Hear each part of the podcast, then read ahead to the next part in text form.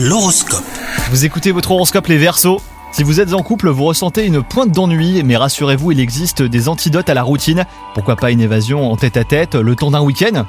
Quant à vous les célibataires, à trop souffler le chaud et le froid, vous risquez de décourager une personne qui s'intéresse à vous sincèrement.